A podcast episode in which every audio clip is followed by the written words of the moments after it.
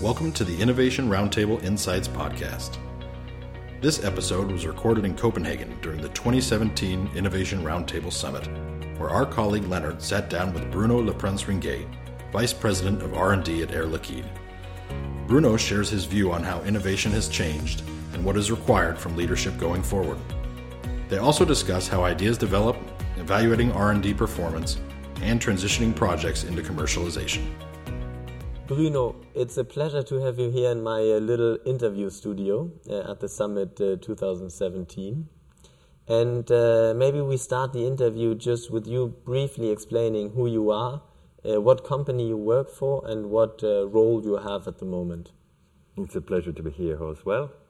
I'm Bruno Leprince-Ringuet, it's a terrible French name. I work for Air Liquide. Air Liquide is a company that is specialized in the what we call the essential small molecules, that is uh, oxygen, hydrogen, uh, nitrogen, argon, essential to life, energy, matter.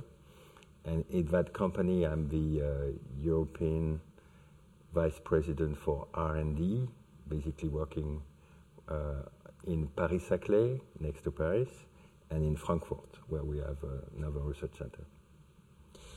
Maybe we can get into the innovation topic with like uh, thinking a bit about. I want to ask you about uh, how has innovation changed over the last, say, 10, 20 years in, in your view, uh, innovation and R&D, and uh, what do you think are the reasons for that? Innovation has changed a lot, and uh, well, there are many reasons for that. Uh, basically, if we look at the external world, uh, what we see, we see major disruptions in a number of economic sectors. Uh, among those three disruptions, I would take three. Uh, the first one is the dissemination of knowledge. what we see is we see knowledge in all geographies now, and we see also a very rapid increase in the, uh, for instance, in the amount of patents or publications and uh, so knowledge is there. Uh, the second disruption is we see also uh, life cycle of products shorter and shorter. Uh, so we need to uh, innovate uh, constantly. And the third may be the uh, digitalization of the of our world. and this has the, these disruptions have consequences on the way we innovate. we need to be open. Uh, if knowledge is disseminated everywhere, uh, we own just a little bit of that knowledge, so we need to be open to get it, and we need to, uh, if a life cycle of products is shorter, we need to be faster and constantly on the move, I would say. Digitalization, that's an enabler, but also it's I mean, we, take, we need to leverage that digitalization for, for, uh, for our company. If you think about this new or those three disruptions that you've just mentioned, what does it mean to leadership in innovation or R&D? What is important uh, being a leader and and trying to um, organize and enable uh, innovation teams and R&D teams to do their work best possible? What is important in leadership? Well, the uh, leader is definitely uh, key in that uh, in, in, the uh, innovation uh, world. the leader needs to be inspiring. I think that's important that the leader take, sets meaningful goals. and um, for me, a leader is a guy who uh, explains why we should go, we should get there, uh, not necessarily explaining how we need to get there. Uh, so leader has to uh, to build trust in the organization and uh, set the proper frame and make sure that uh, people are, are, embarked in that movement. How then um, do you, you know, do you evaluate performances of teams, of teams and individuals uh, working in innovation? How, how do you measure it, or how do you yeah, evaluate their performance? Well, years ago, basically, we had a relatively classical way of uh, evaluating performance. Uh, we had a fixed salary, mostly based on position, and a variable salary, mostly based on individual scorecard. Uh, now this is changing. Um, the, we still have fixed and variable. Uh, fixed is probably uh, more on competencies, and variable, actually I changed the rules. Um, it's no longer individual scorecards because what we want is to, uh, what we realized is basically, uh, uh, you know, yearly uh, scorecards doesn't work effectively. So we, I asked my team actually to uh, uh, set the goals for themselves in a collective way. And they came back to me and now maybe 80% of the variable Uh, pay is based on collective uh, performance. Now you've mentioned competencies. What are some of the yeah, capabilities and skill sets, competencies that you need in those in this kind of new world, if I may call it? You've mentioned digitalization as one of the new of one of the disruptions. What do you, what do you need, and where do you get it? Where do you find it? How do you develop it, or do you acquire it, or how do you get those new needed competencies? Well, we need a, a mix of competencies. Uh, definitely, we need uh, people. I mean, people from different background. Uh, I have some people in the team who are experts, so they have a very strong scientific background, and this is important to us. But I need also people who are able to manage uh, projects, so with different set of skills. And on top of that, I need uh, creative people. Uh, and creative people, that's the uh, most difficult ones to pick. To first, we need to recruit them, and sometimes it's not so easy to find, to recruit creative people. And second, we need to make sure that they stay in the organization and they are free to uh, express their uh, creativity. Uh, so setting the frame there is very difficult.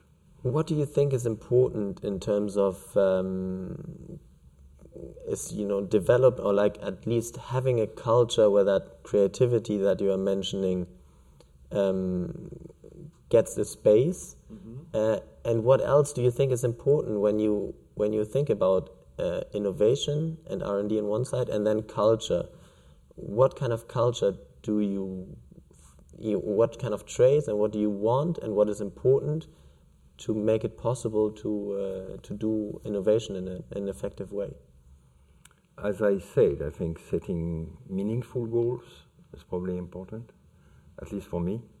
Uh, but the team should, I mean, uh, years ago we need to set goals as uh, creating shareholder value.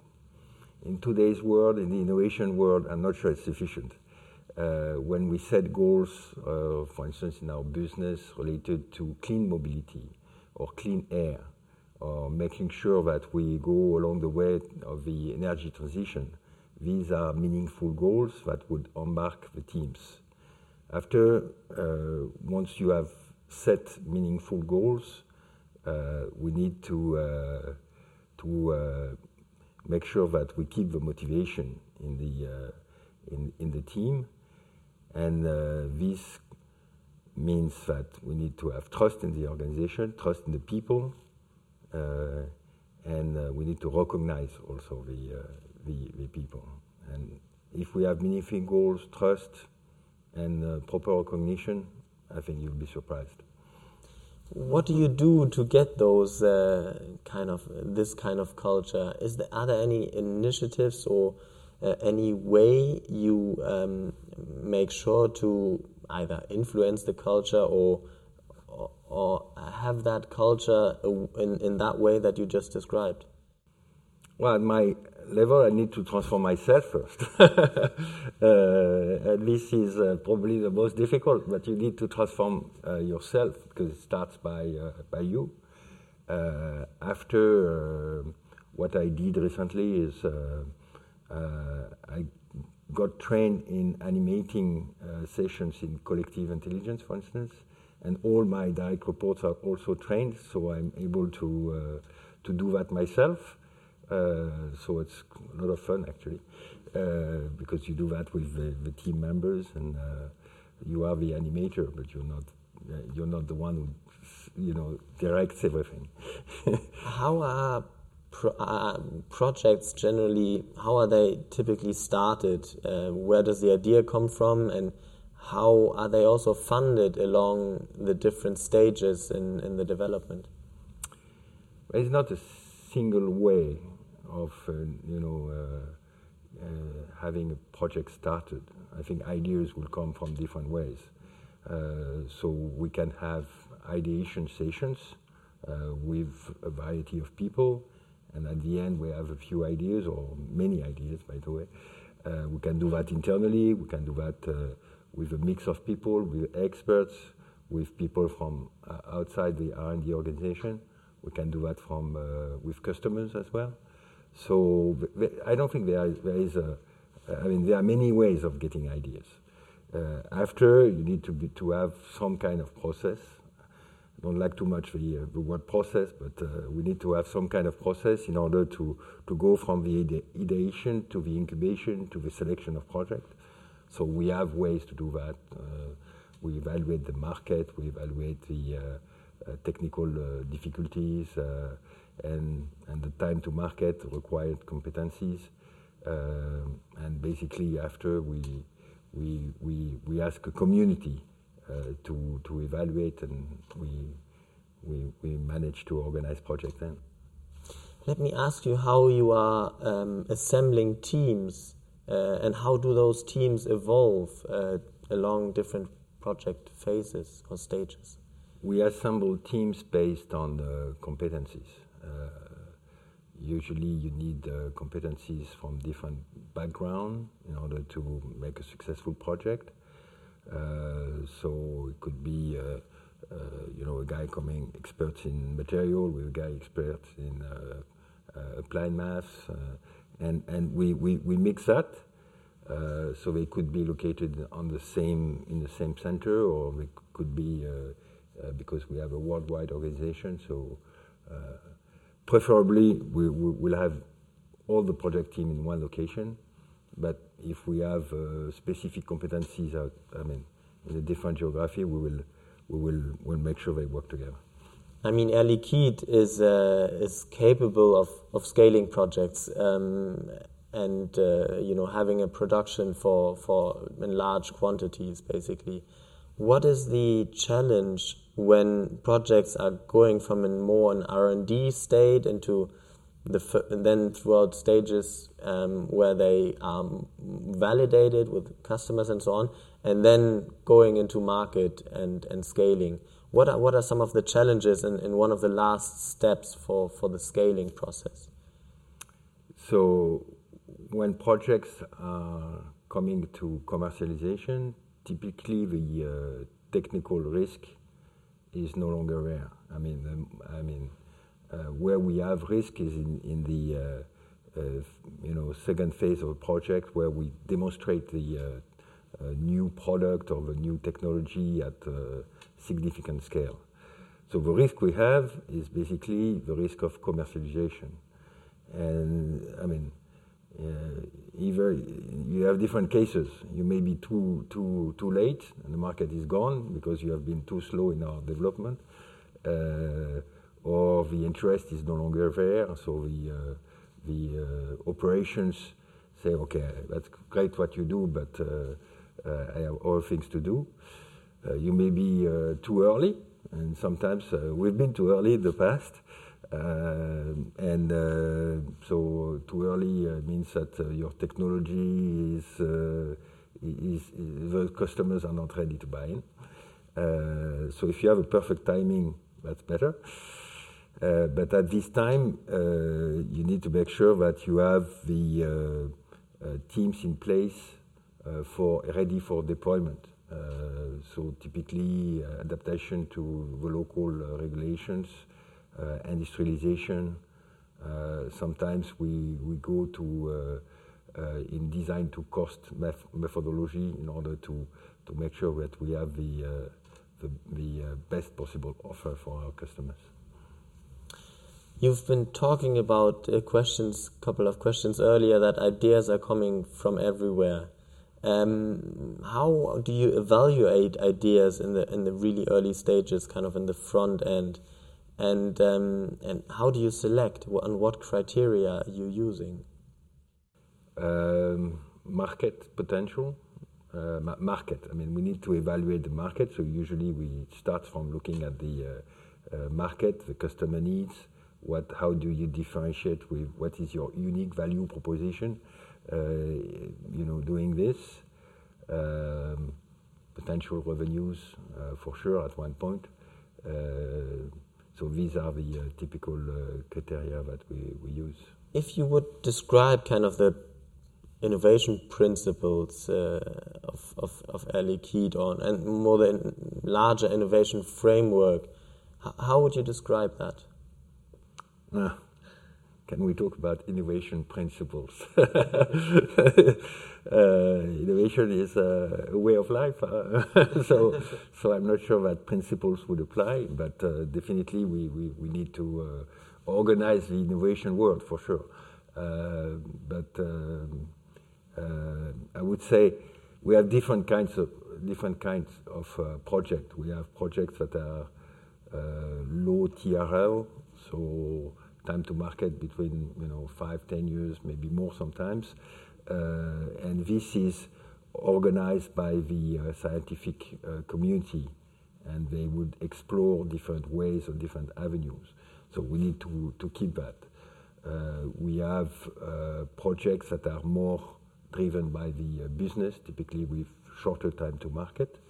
Uh, and uh, this is the drive would be uh, a mix between the R&D and the operations, and the uh, as it moves along the uh, development, the drive will be coming from the operations. so we have uh, all we, we're going from low TRL where uh, it's definitely corporate R&D, it's funded by the corporation, uh, to projects that will go to market in the next year or so. and this is, we need traction from the operation. So these are basically the, the innovation principles. Uh, Bruno, thank you very much uh, for, uh, for that interesting conversation. Thank you. The video version of this podcast can be accessed via innovationroundtable.online. The Innovation Roundtable online network is your portal to a wide variety of exclusive content, including video presentations, interviews, insights reports, and articles. Not only that, innovationroundtable.online is also a place where you can connect with other corporate innovators, share experiences, request collaborations, and gain inspiration from your peers. Our network is exclusively for innovation practitioners in large firms, so visit innovationroundtable.online to discover more and request your seven day free trial account.